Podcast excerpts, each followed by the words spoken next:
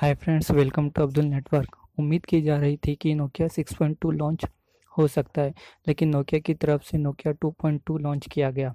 आज हम बात करेंगे इस फ़ोन के स्पेसिफिकेशन और प्राइस के बारे में। इस फ़ोन में आपको 5.71 इंच की एच प्लस डिस्प्ले दी गई है।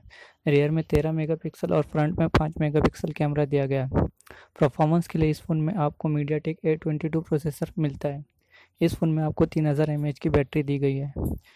इस फ़ोन को दो वेरिएंट में लॉन्च किया गया। Two G B RAM plus sixteen G B storage. इस वेरिएंट की कीमत है छः हज़ार नौ सौ निन्यानवे रुपये और दूसरा वेरिएंट है three G B RAM plus thirty two G B storage. इस वेरिएंट की कीमत है सात हज़ार नौ सौ निन्यानवे रुपये मेरी राय में ये फ़ोन बिल्कुल भी वैल्यू फॉर मनी नहीं है। मैं ये फ़ोन आपको रिकमेंडेड नहीं करूँगा। इस प्राइस रेंज में आपको दूसरे कई और फ़ोन मिल जाएँगे।